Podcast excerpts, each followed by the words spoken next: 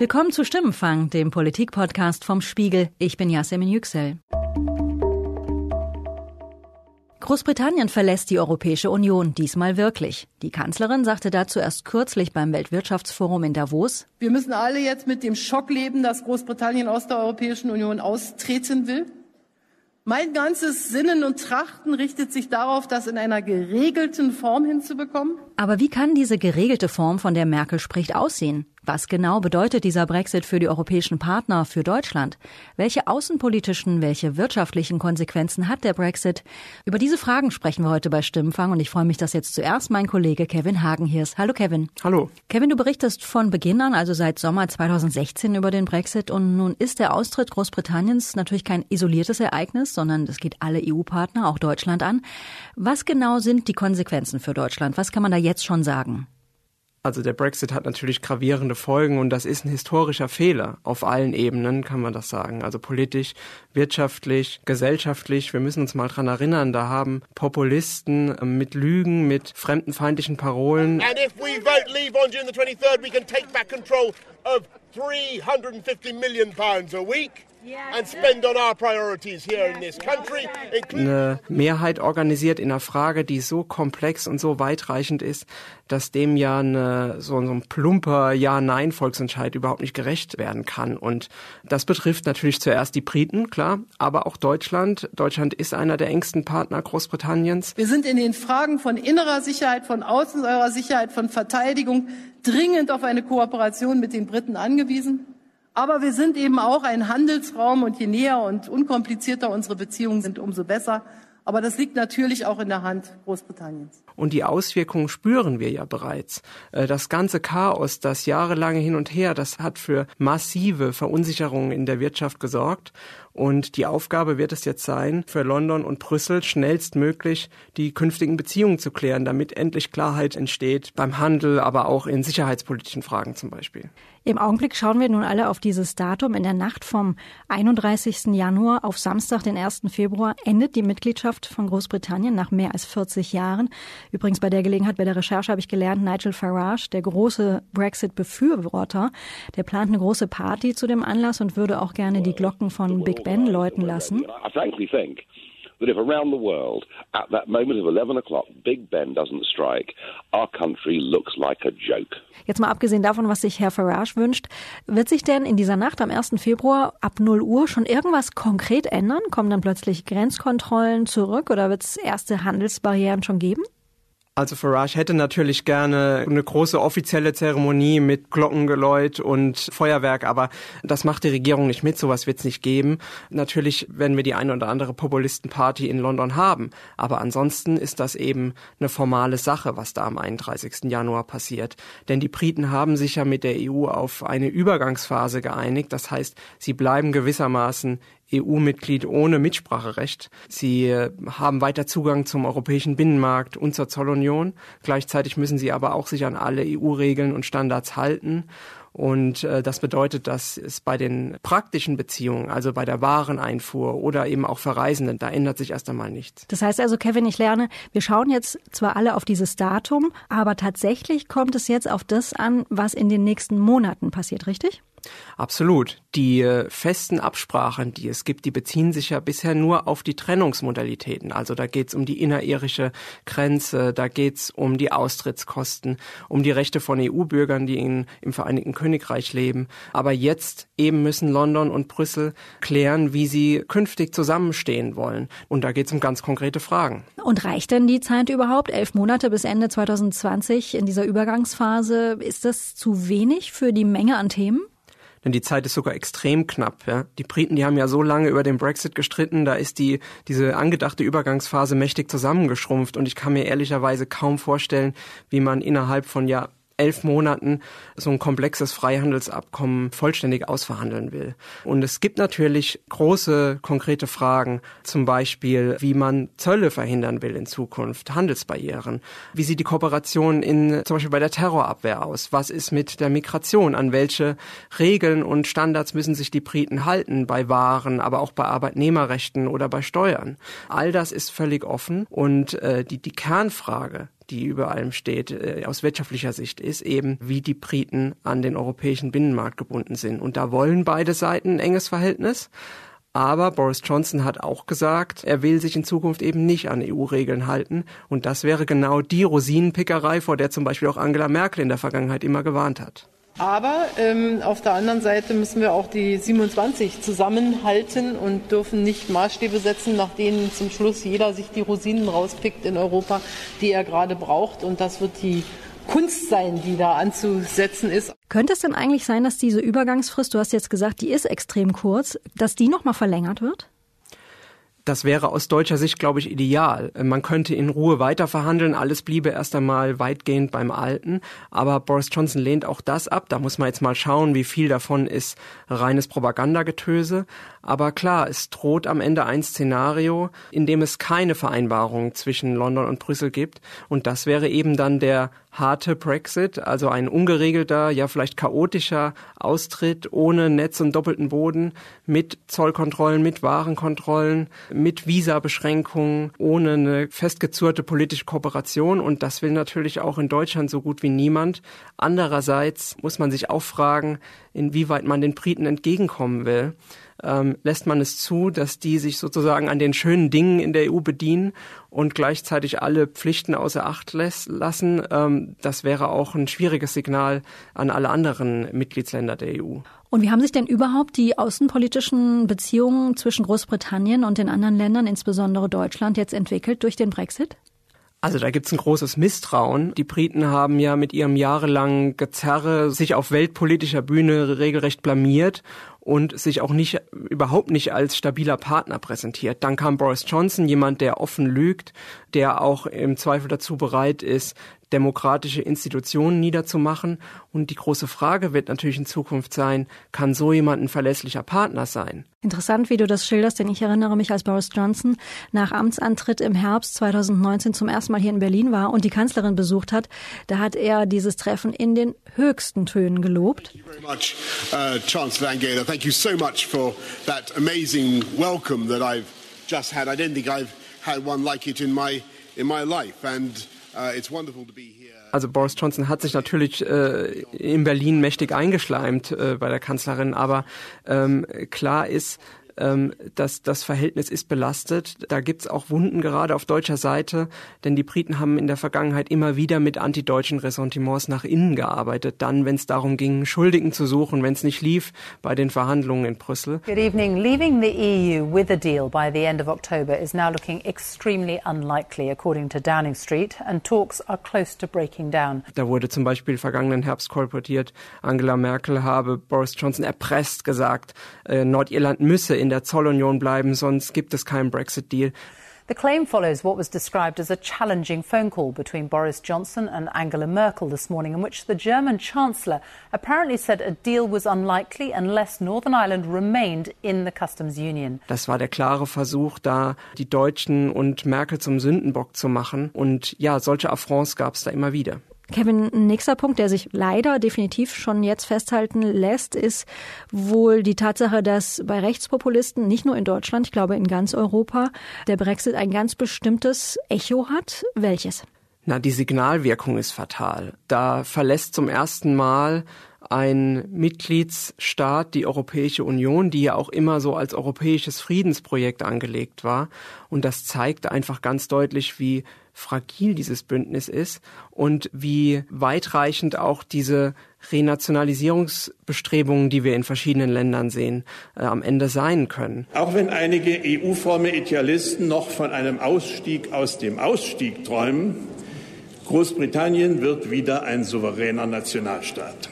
Und natürlich besteht da die Gefahr, dass das auch rechten Kräften in den einzelnen Ländern Aufschwung verleiht. Und wir haben das zum Beispiel 2016 gesehen nach dem Referendum. Äh, da war auch in Deutschland plötzlich vom Dexit die Rede. Die AfD hat das aufgegriffen. Wir forderten bereits vor dem Brexit eine Reform der EU und sofern sich diese nicht reformieren ließe, eine Volksabstimmung über den Verbleib Deutschlands in der Union. Das ganze Thema ist etwas abgeflaut, auch wenn es natürlich in, in Reden immer noch eine Rolle spielt. Das hat einfach damit zu tun, dass es durch dieses ganze Chaos in London und die lange Verhandlungszeit nicht unbedingt dazu beigetragen haben, dieses Projekt populär zu machen. Aber wir sehen einfach, die EU ist nicht hundertprozentig stabil und im Zweifel kann sie auch auseinanderbröckeln. Kevin, mich würde noch interessieren, du warst jetzt in diesen letzten Jahren seit Sommer 2016, seit dem ersten Referendum ja auch mehrfach in Großbritannien für Recherchen das Ergebnis, man vergisst das ja manchmal fast, das Ergebnis damals, das war ja unfassbar knapp. Das waren 51,9 Prozent, die im ersten Referendum für den Austritt aus Großbritanniens aus der EU gestimmt haben. Kannst du noch was erzählen, wie gespalten du das Land eigentlich wahrgenommen hast? Es muss ja zwangsläufig so sein ja sehr gespalten. Also das geht wirklich auch ins Private hinein. Ähm, wir sehen aber auch in den Umfragen, dass es da bei einigen Auf- und Abwärtsbewegungen immer noch sich in diesem Verhältnis bewegt. Also äh, ungefähr die eine Hälfte ist für den Brexit, die andere dagegen. Ich habe auch erlebt, dass es sehr stark auf die Regionen ankommt. Natürlich ist London eine Blase des Liberalismus und der EU-Freundlichkeit. Äh, außerhalb sieht das dann schon wieder ganz anders aus, wenn man zum Beispiel im Norden Englands unterwegs ist. Das ganze Thema frustriert die Menschen aber auch unheimlich. Ähm, die sind genervt. Es gibt auch zunehmend so eine Stimmung, jetzt wollen wir das endlich mal beendet haben, egal wie es ausgeht.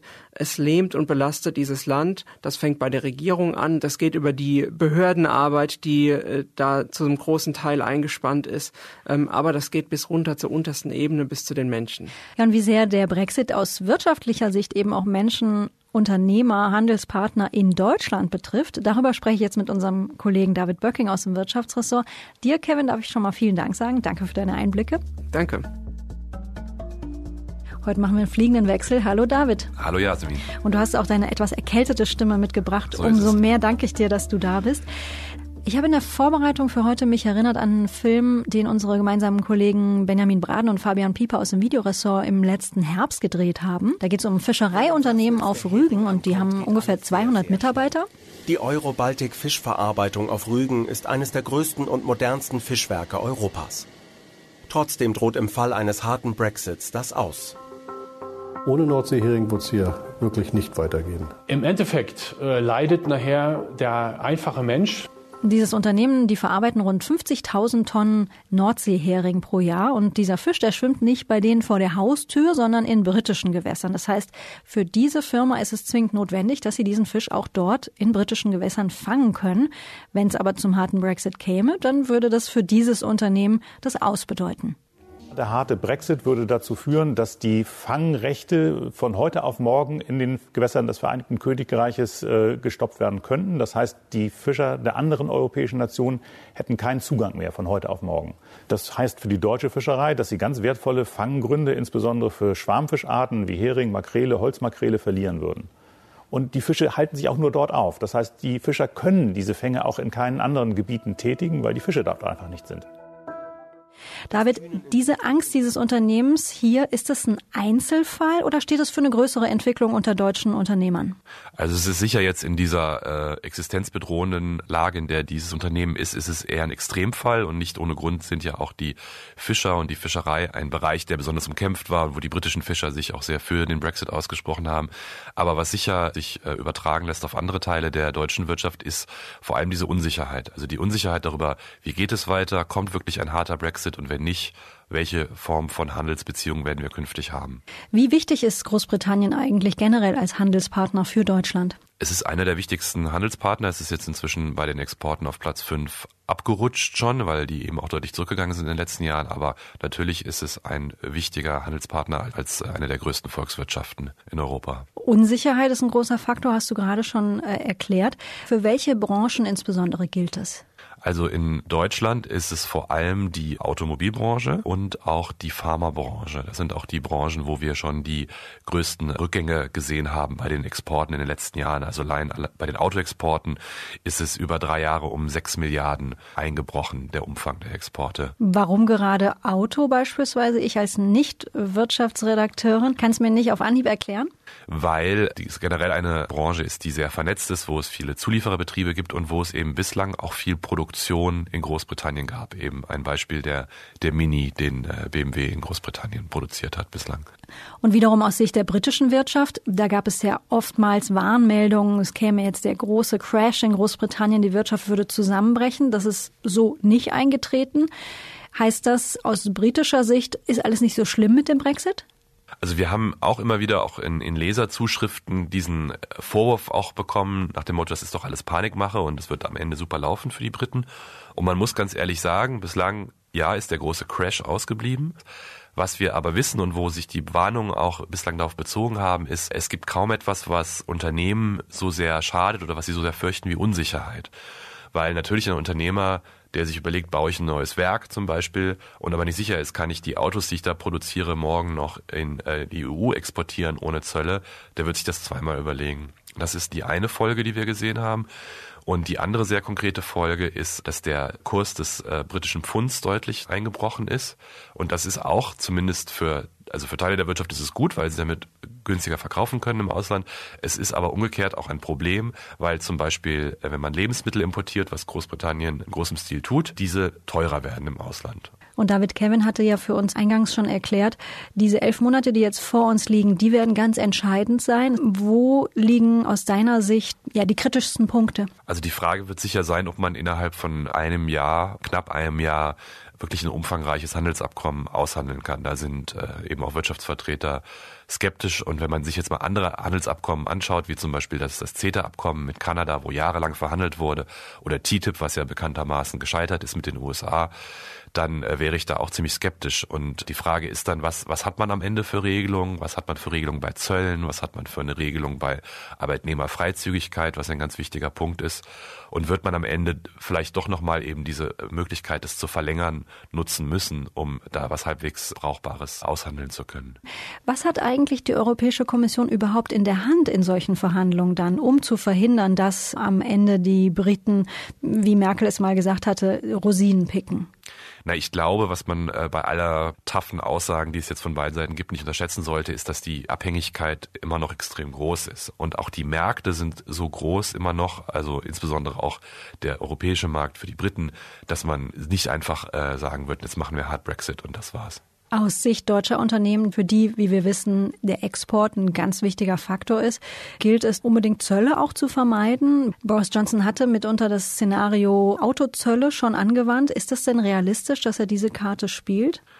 Also ich glaube es eher nicht. Wir haben gerade noch mal ein Interview gehabt mit der, der Chefökonomin des britischen Industrieverbandes und die hat wörtlich gesagt, Großbritannien ist sehr anders als die USA. Also sprich, Johnson mag teilweise wie ein kleiner Trump daherkommen, aber die Briten sind eben am Ende nicht die USA, auch wirtschaftlich nicht und haben einfach ein großes Interesse daran, sich auch mit den Europäern nicht zu verderben. Da wird eine ganz andere Frage. Großbritannien ist der zweitgrößte Nettozahler in die Europäische Union nach Deutschland. Wenn diese Summen nun wegfallen, wie wird das denn eigentlich aufgefangen und wer fängt das auf? Das wird durch die äh, übrigen äh, Mitgliedsländer aufgefangen und da Deutschland der größte Zahler ist, da gibt es ja feste Quoten, wird es auch durch Deutschland aufgefangen werden. Also auch, auch du und ich, wir Steuerzahler?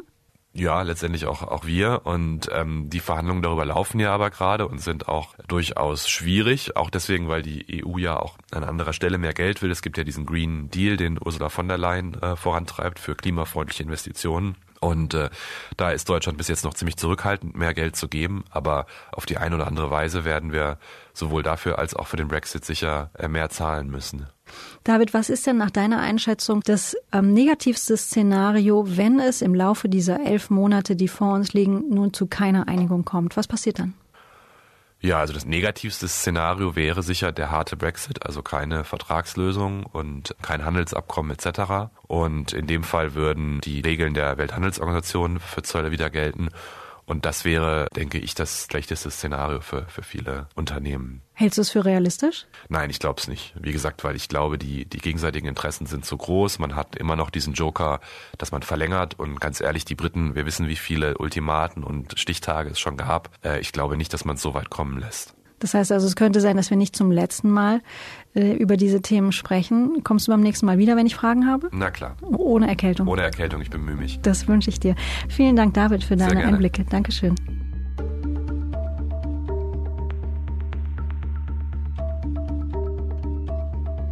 Das war Stimmenfang, der Politik-Podcast vom Spiegel. Die nächste Episode hören Sie wie immer ab nächsten Donnerstag auf spiegel.de, bei Spotify, Apple Podcasts und in allen möglichen Podcast-Apps. Wenn Sie uns Feedback schicken möchten, schreiben Sie einfach eine Mail an stimmenfang.spiegel.de oder nutzen Sie unsere Stimmfang-Mailbox unter 040 380 80400. An die gleiche Nummer, also die 040 380 80400, können Sie uns auch eine WhatsApp-Nachricht schicken. Diese Episode wurde produziert von Matthias Kirsch und mir, Yasemin Yüksel. Danke für die Unterstützung in dieser Woche an Maike Gomm, Philipp Fackler, Lena Jessen, Johannes Kükens, Matthias Streitz und Philipp Wittrock. Die Stimmenfangmusik kommt wie immer von Davide Russo.